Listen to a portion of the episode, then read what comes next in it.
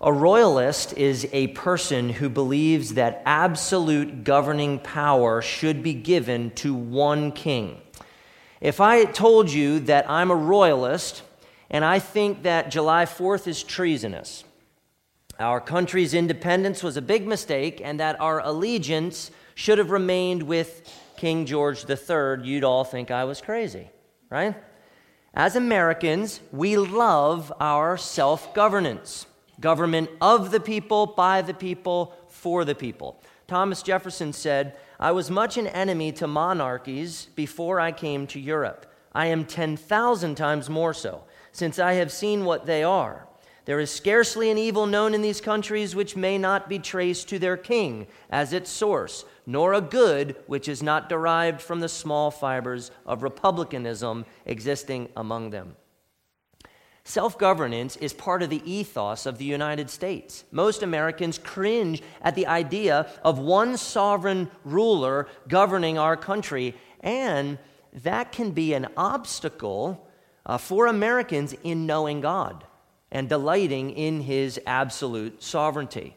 I'm very grateful that my country is a constitutional republic and not a monarchy. You probably are too. Uh, but all Christians, in their heart of hearts, are devout royalists. As a Christian, your greatest delight is one person possessing absolute and unlimited power over you to govern your thoughts, feelings, and choices, to govern your dating and weekend plans and screen time, to govern your marriage, parenting, and friendships, to govern your education, career path, and success, to govern your money, possessions, and giving, to govern everything in your life. Royalism is not a threat to you, brothers and sisters, it is your greatest blessing. What greater blessing is there than to live joyfully beneath the reign and rule of Jesus Christ, your King, and find his supremacy and divine law good news? Not a threat, not a burden, good news. Brothers and sisters, royalism is central to the gospel. As we continue in Matthew, we need to keep this in mind. The Old Testament plays a huge role in Matthew, not a hug role in Matthew, if you're following the notes, but a huge role in Matthew. Uh, Matthew quotes the Old Testament a lot, and, and to make the case that Jesus Christ is good news. My covenant theology series, and particularly the Davidic covenant, should help you make much better sense of Matthew and the whole redemption story because Matthew begins his gospel with the Davidic king motif and talks about royalism throughout his gospel. Brothers and sisters, the Bible is sometimes hard to understand, but we can't know God apart from the Bible. So we must always strive to understand, to go deeper in order to know God. This, this is why continuous and unrelenting preaching and discipleship of the local church is essential for spiritual growth, for your spiritual growth. God has been gracious to give us one story of redemption progressively unfolded throughout the Old and New Testaments. We need all the Bible all the Bible, to understand the gospel and to apply it rightly to our lives. And yet, throughout history, religious people have sought to unhitch the Old Testament from the Christian faith.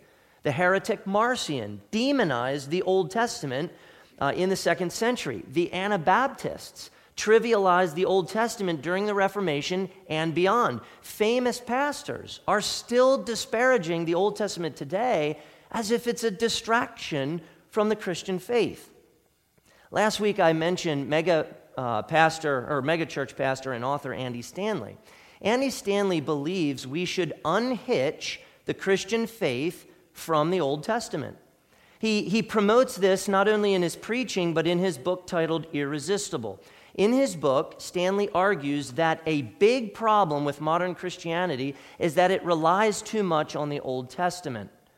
He said the problem is, quote, our incessant habit of reaching back into the old covenant concepts, teachings, sayings, and narratives. He tells preachers, quote, would you consider unhitching your teaching of what it means to follow Jesus from all things Old Covenant? Shockingly, Stanley uh, even goes so far as to say this, and I quote, the Ten Commandments have no authority over you. None. To be clear, thou shalt not obey the Ten Commandments. That comes from one of the most influential evangelical leaders today. Now, scholar Michael Kruger said this about Stanley's view. When it comes to presenting the gospel, Stanley has become convinced the Bible, especially the Old Testament, simply gets in the way. Stanley stands against the entire history of the church as well as the theological heritage of the Protestant Reformation. Moreover, as I have argued, he's even out of sync with the Bible itself. End of quote. Now, I want you to think about this. Matthew was an apostle chosen and commissioned by Jesus Christ not only to preach the gospel, but to write the gospel down by the inspiration of the Holy Spirit if we are to unhitch our faith from the Old Testament, why does the Apostle Matthew use the Old Testament so much to make the case that Jesus Christ is good news? Matthew uses the Old Testament a lot, a lot to explain the gospel to his readers. The Old Testament is an essential and convincing part of the argument for the beauty and supremacy and glory of Jesus Christ the King. Jesus said the Old Testament is about him. The church doesn't need to unhitch from the Old Testament, but try a lot harder to understand what the Old Testament actually means. So let me point out a huge helpful link between Matthew and the Old Testament that I think will help you understand the wise men so much more. Once again, we go to the gospel as it was given in the Abrahamic covenant to Abraham. God promised Abraham this In your offspring, that's talking about Jesus Christ, shall all the nations of the earth be blessed. And let me add Isaiah 60, verse 3 And nations shall come to your light, and kings to the brightness of your rising. The gospel preached in the Old Testament tells us that Jesus Christ is a blessing for the nations. And when we get to Matthew and when we get to the wise men, we see that gospel promise coming true. Dr. Leon Morris noticed three big points in Matthew 2 1 through 12, each of which we saw uh, in the covenant theology series. Number one, Jesus is Lord of all peoples. Number two, the purposes of God cannot be overthrown. And number three, the fulfillment of scriptures. Jesus is Lord of all peoples. The purposes of God cannot be overthrown, and the fulfillment of Scripture. And I've narrowed these three truths down into one simple, practical point. Just one point to remember Jesus Christ is King of kings, and therefore worthy of your exultant, reverent, and thankful worship. It's pretty simple. When through the eyes of faith, you see Jesus in Scripture as he truly is, as the beautiful, sovereign, royal of all royals, then you have no other choice but to bow yourself before him and worship him in joy, awe, and gratitude. And if that is not your instinct, not your heart's desire at the hearing of the gospel, then you do not see and comprehend the person and work of Jesus as you should we'll see in the text today how pagans, pagans with less gospel than you and I have, bowed themselves before the King of Kings in joy, awe, and gratitude. How much more, brothers and sisters, should we worship the King with joy, awe, and gratitude, knowing what we know today? First, Jesus Christ, the King of Kings, is a blessing for the nations. Verse 1 Now, after Jesus was born in Bethlehem of Judea, in the days of Herod the king, behold, wise men from the east came to Jerusalem. Astonishing. Note where Jesus was born. King David was born in Bethlehem. Bethlehem is called the city of David. Jews in John 7 said, Has not the scripture said that the Christ comes from the offspring of David and comes from Bethlehem, the village where David was? Matthew is continuing to link Jesus Christ to David, to the Davidic covenant in the days of Herod the king is that's an important historic marker, a reference point which puts the birth of Jesus Christ, oddly as it may seem, at around 5 BC. Uh, several things about Herod. Number one, Herod wasn't Jewish, uh, but he claimed to practice Judaism. Two, Rome appointed Herod king of Judea. So, in the official Roman sense, Herod was king of the Jews. Three, Herod was a jealous, paranoid, and violent narcissist committed to eradicating any threat to his throne. He executed his wife, three of his sons, his grandfather in law, his mother in law, and his brother in law, and he even went so far as to try to execute the King of Kings.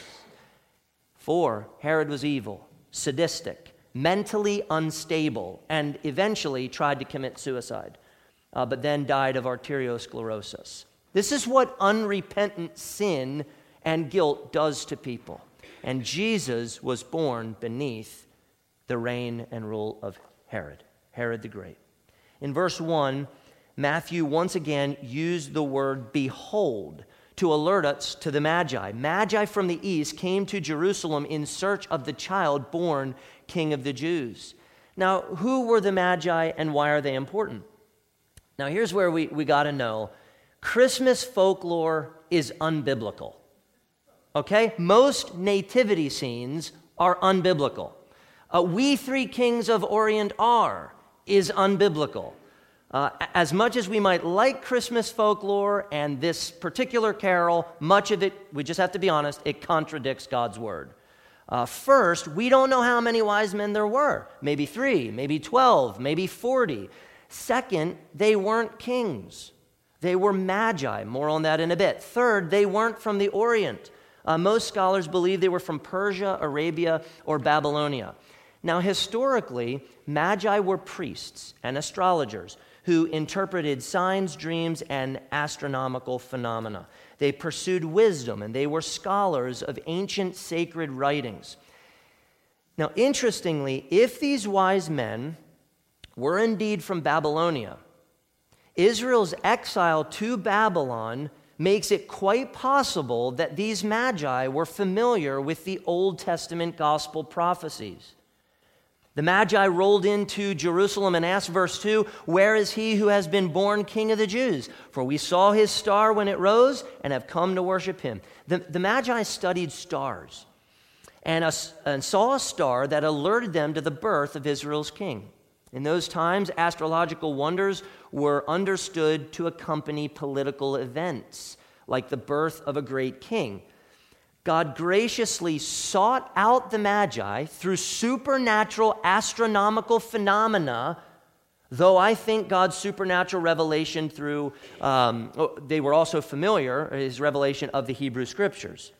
Uh, so I think God's supernatural revelation through astronomy and Scripture brought them from the east. It's interesting. Numbers 24 17 prophesied this A star shall come out of Jacob, and a scepter shall rise out of Israel. Again, Isaiah 60, verse 3 says, And nations shall come to your light, and kings to the brightness of your rising. Intriguing words for the Magi.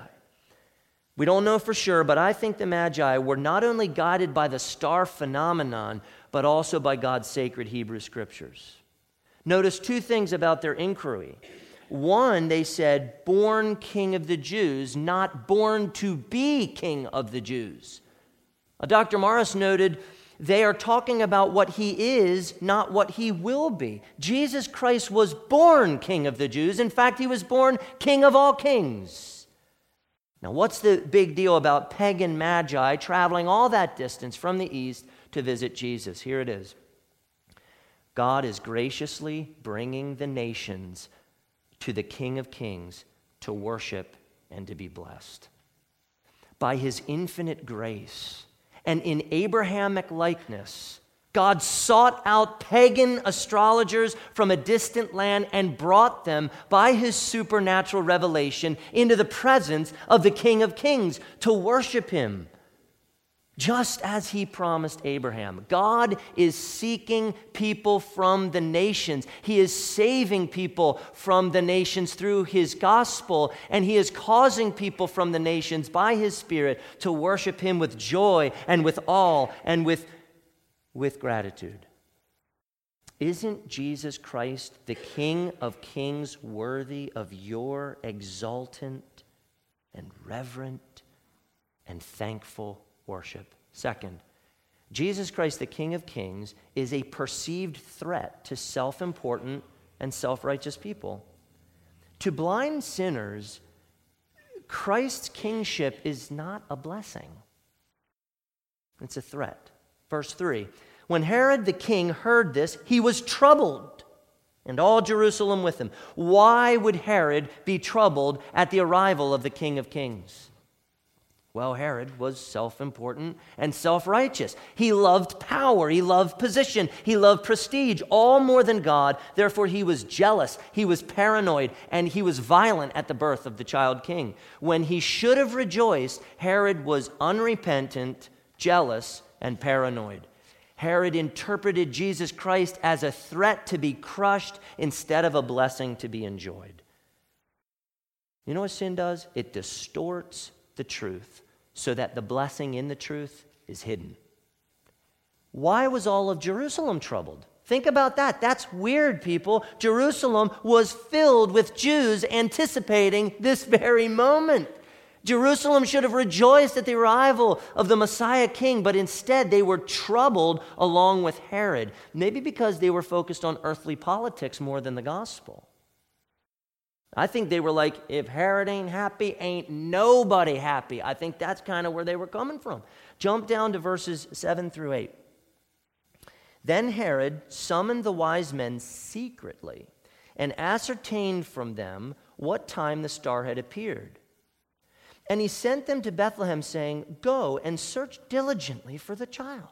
And when you have found him, bring me word, that I too may come and worship him. You're a mean one, Mr. Herod. You really are a heel. You're as cuddly as a cactus. You're as charming as an eel, Mr. Herod. What difference did it make when the star appeared? Well, if Herod knew the age of the child, and if he couldn't find the child, he could at least kill all the children the child's age, infanticide. Why do people reject Jesus? It's not a lack of evidence. It's not the persuasion of science. It's not logic. It's not better options. People reject Jesus ultimately because he is a threat to their self importance, to their self righteousness, to their autonomy. It's simple. People don't want a sovereign king reigning and ruling over all aspects of their life. They want to live how they want to live. They'd rather die doing what they want than relinquish their autonomy and bow before the king in worship. They see Jesus as a threat instead of what he really is a blessing. A blessing.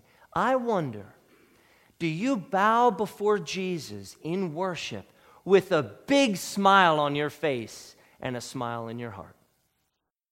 Third, Jesus Christ, the King of Kings, is God's promised shepherd sent to his people as a blessing.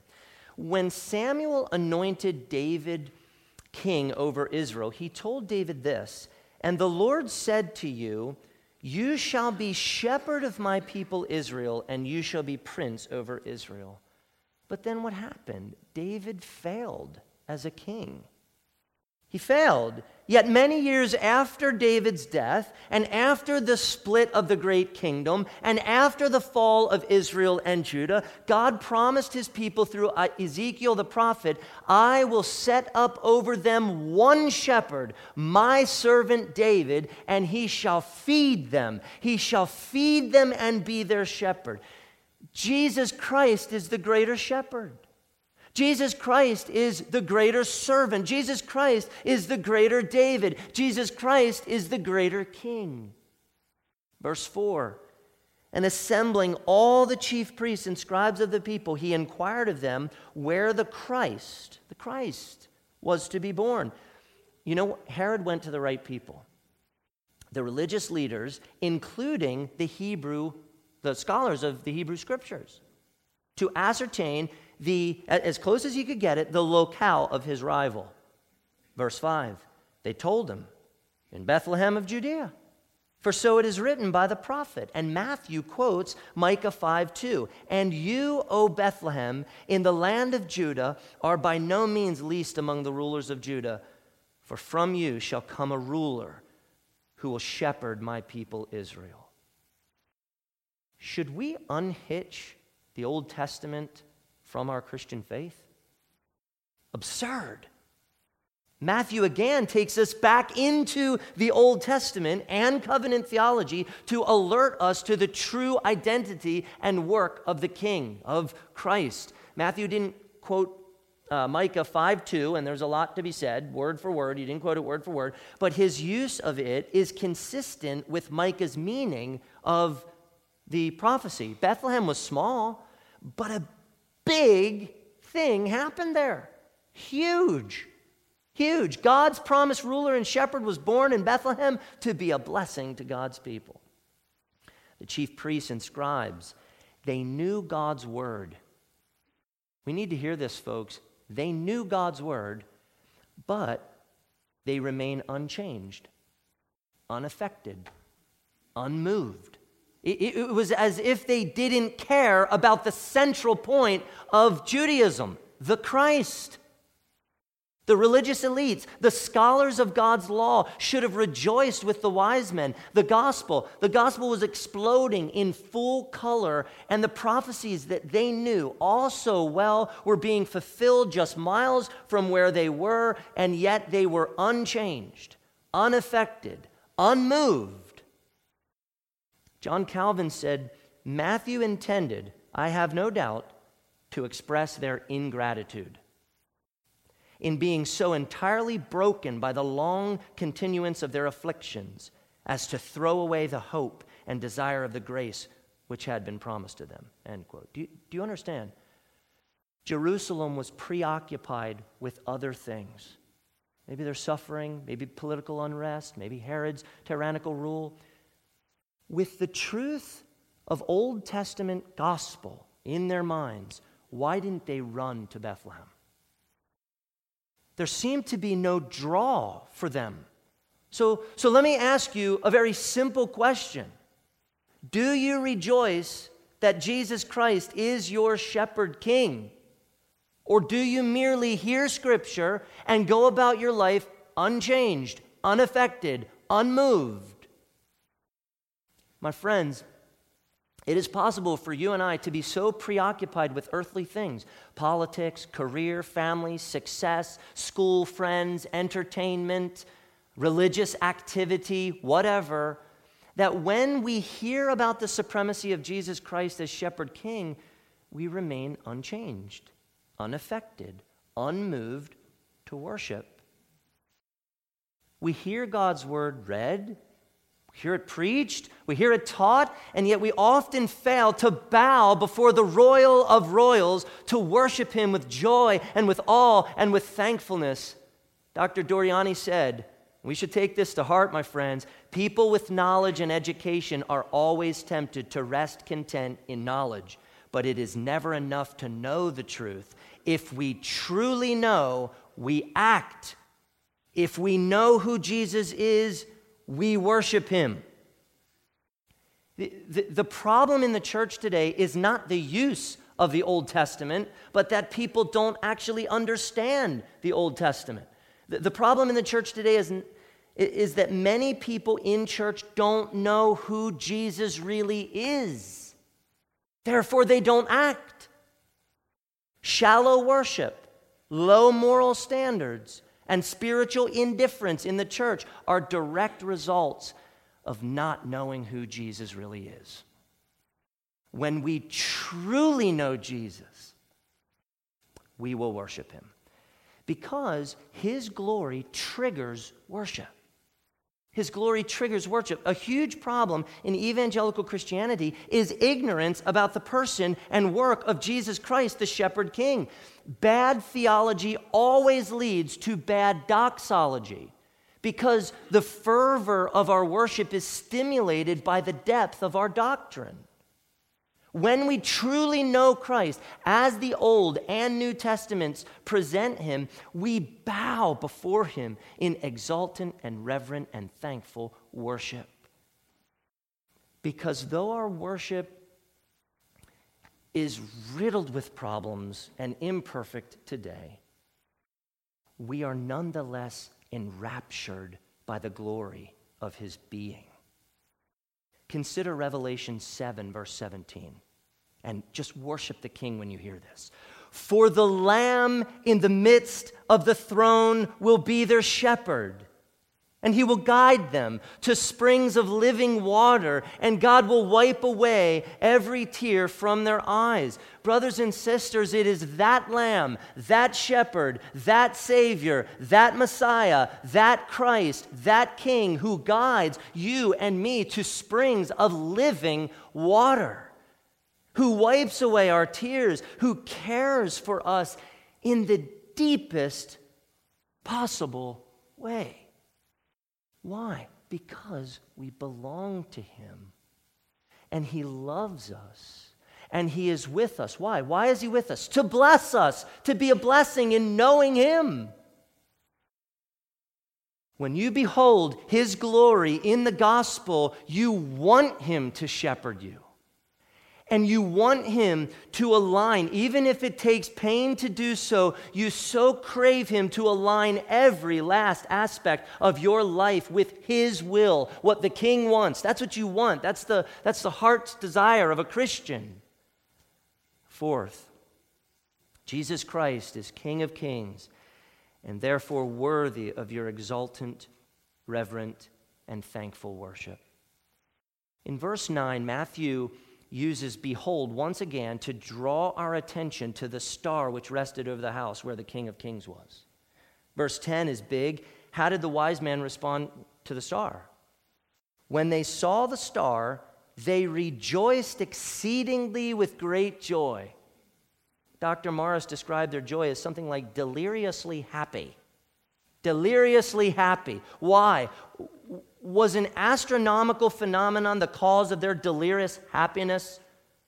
Well, maybe a secondary cause, but the star was simply a sign leading them to the real cause of their joy. Of course, they were happy to locate the star again as it led them. Yeah, yes, but only because of where the star led them to the child. The star escorted them into the presence of the king. Verse 11 explains exactly that. And going into the house, they saw the child with Mary, his mother, and they fell down and worshiped him. Then, opening their treasures, they offered him gifts gold and frankincense and myrrh. They didn't worship the star, they didn't give the star gifts. They were finally in the presence of the King of Kings, and by God's grace, they fell down and they worshiped him. I think four things are essentially, uh, especially rather, noteworthy here in this the prominence of the child, the wise men's joyful worship, the wise men's reverent worship, and the wise men's grateful worship. First, notice how Matthew puts the child first. In verse 11, Matthew says, They saw the child with Mary, his mother. Verse 13, the child and his mother. Verse 14, the child and his mother. Verse 20, the child and his mother. Verse 21, the child and his mother. The child is prominent. Matthew focuses us on the child. Even the smallest linguistic details exalt the king and put him forward. Matthew is best understood and applied with the royal motif in mind. Second, verse 10 shows that the wise men's worship was exultant, jubilant, joyful. Third, in verse 11, they fell down in worship, which shows their reverence, their respect, their awe for the King of Kings. Fourth, this might I don't know how you'll receive this, but much speculation um, has been offered about gold, frankincense, and myrrh. Um, some of it may be good, some of it may be bad. We don't know. But we must be very careful with how we speculate with God's word. The reality is that Matthew attaches no symbolism to the three gifts. We don't get that in Scripture. John Calvin cautions, us about this. He says almost all the commentators indulge in speculations about those gifts as denoting the kingdom, priesthood, and burial of Christ. They make gold the symbol of his kingdom, frankincense of his priesthood, and myrrh of his burial. I see no solid ground for such an opinion. So I, I think we need to be careful with it. May it have signified those things? Possibly. Uh, Matthew just doesn't explain it. He kind of moves on. Here's what I think we can safely conclude two things. One, the gifts were expensive and they were appropriate for a king. The gifts dimly reflect the glory and the worthiness of the king, the child king. Two, why would they give him expensive gifts? Because they not only counted the child worthy of the gifts, but they wanted to express their joy in some way. They, they wanted to express their reverence, their gratitude, and, and they were thankful to find this child king. And so they gave to him gifts that were worthy of his glory. I think that at least is happening. A quick point the wise men did not visit the child king in the stable. Uh, by the time the Magi got there, likely months or even years had passed. Some think that Jesus was uh, two years old when they finally got to him. So I think that Christmas folklore often distracts people from the gospel and the glory of Jesus Christ. Dr. Doriani helps us see the point of this famous historical narrative. He writes The Magi were pagans serving a pagan king, yet God spoke to them, for that is what he does. Christianity is not a religion for good people. It is for sinners who listen when God calls. The Magi remind us that God seeks sinners. What is the point of this? So, so how are you responding to the gospel that God has made plain to you? How are you responding? Are you listening to the gospel given to you in the Old and the New Testaments and responding with exultant and with reverent and with thankful worship? If you're truly a good person, think about this. If you're truly a good person, in your heart of hearts, deep down, you're a good person, the gospel is not for you. You'll find it irrelevant and unnecessary. See, the gospel is for pagans. The gospel is for idolaters and adulterers and liars and murderers and thieves and cheaters. The gospel is for sinners who listen to God's call in the gospel and who respond with faith by bowing before the king in exultant, reverent, and thankful worship, giving him gifts the gifts of their, their total allegiance, their total submission, their total obedience, because he is worthy as king. If, if you're coming in here with a sordid past, the gospel is right for you. You should be hearing this. If your past is like mine, just filled with bad stuff, then the gospel is for you. This is meant to be a blessing for you. If you've got it all together, if you're a good person, then this gospel is not for you.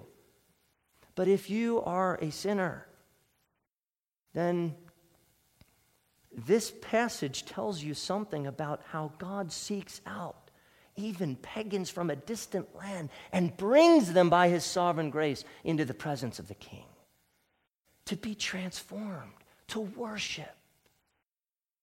Fifth and last, really get this now.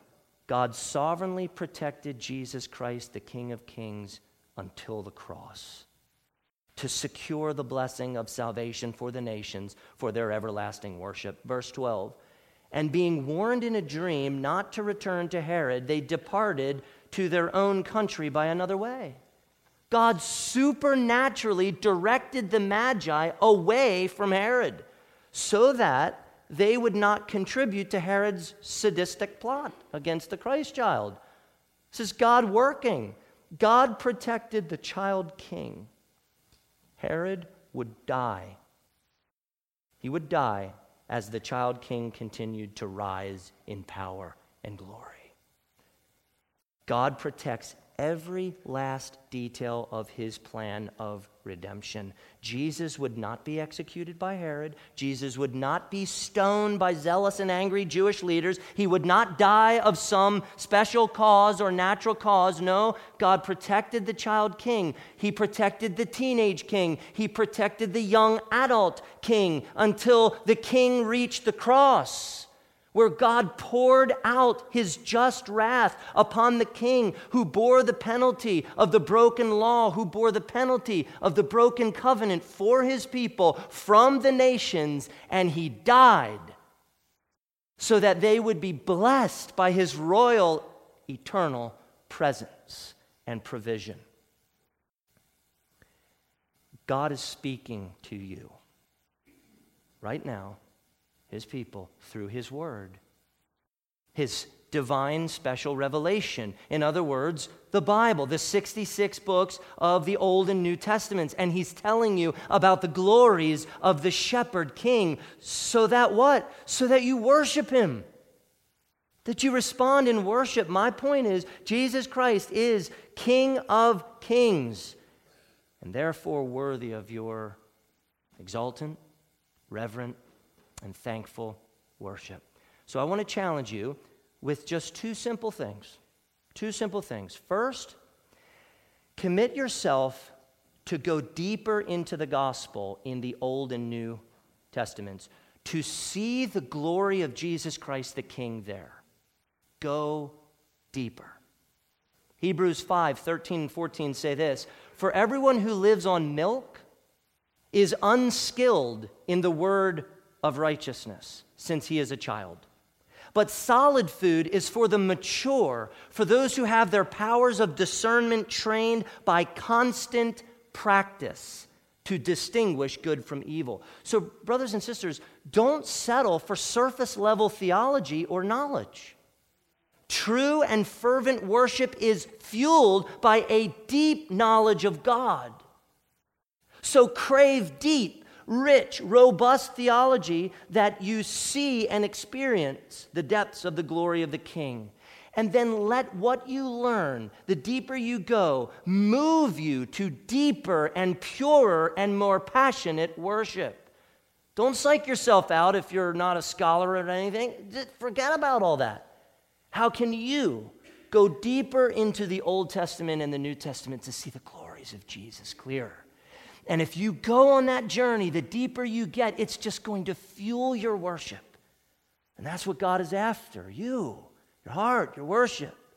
Second, as you delve into Scripture and encounter the depths of the glory of the King, as God and the Spirit helps you uh, make connections throughout all of Scripture, just revealing to you the King, respond by bowing yourself before the King in worship giving him all encompassing and glad hearted allegiance and submission and obedience.